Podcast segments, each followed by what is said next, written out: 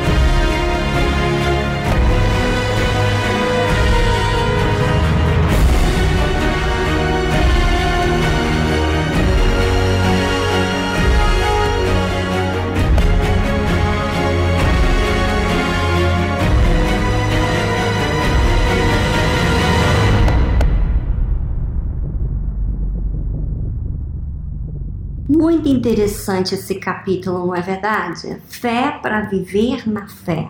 Você sabe que a fé é ela que me justifica diante de Deus. Mas como que ela pode me justificar diante de Deus? Quando existe obediência. Eu obedeço, eu sou justificado. Eu exercito a fé, eu sou justificada. Quer dizer, eu não sou condenada. Agora, a fé também, ela serve para eliminar as dúvidas que surgem ao longo da vida. Você sabe, como uma pessoa de Deus, há momentos na sua vida que você tem dúvidas, mesmo você sendo de Deus.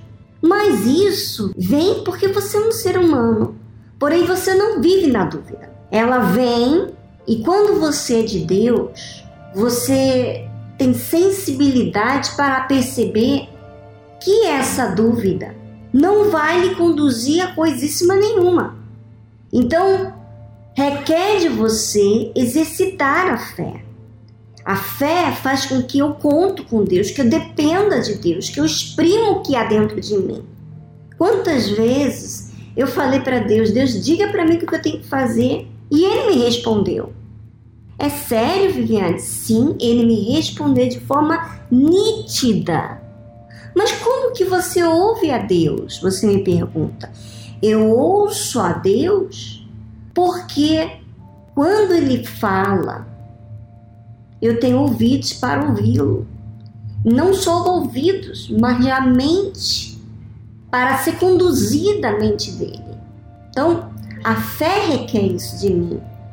Eu sou um ser humano, mas quando eu exercito a fé, eu fico na dependência. Existe aquela parte de exercício, quer dizer, uma algo constante, não é uma coisa relaxada, não é uma coisa que cai do céu. Não, eu tenho que colocar da minha parte, eu tenho que falar com Deus, eu tenho que colocar a minha fé em ação se eu tenho que pedir perdão, se eu tenho que mudar o meu modo de agir, se eu tenho que falar com Deus, eu vou ter que fazer algo em relação a essa fé. E essa fé sempre é levada à vontade de Deus, não é a minha vontade. Não é a fé que eu tenho para fazer a minha vontade, para servir a mim. Não. Essa fé é para servir a Deus, para obedecer a Deus. Então muitas pessoas elas pensam assim, inclusive o bispo Macedo, meu pai está falando aqui, que o Espírito Santo ele conduz a pessoa à liberdade. A pessoa que usa essa fé inteligente, ela tem a liberdade de tomar decisão. Por que, que ela tem essa liberdade de tomar decisões? Não é todo mundo que tem liberdade? Sim, todo mundo tem liberdade. Só que a pessoa que tem a fé inteligente, ela tem os pés no chão, ela está ciente, porque ela vive em exercício de fé. Ela vive paralelo a essa fé, a essa obediência à vontade de Deus. Isso me dá segurança para eu tomar decisões. Eu não fico insegura, eu não fico esperando na dependência de que outros venham me dar segurança, não. Porque eu obedeço a palavra de Deus, então eu tenho essa segurança que vem da própria palavra de Deus.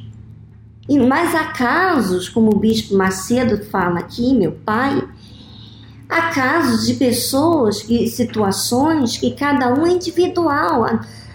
Então são tratados de forma individual.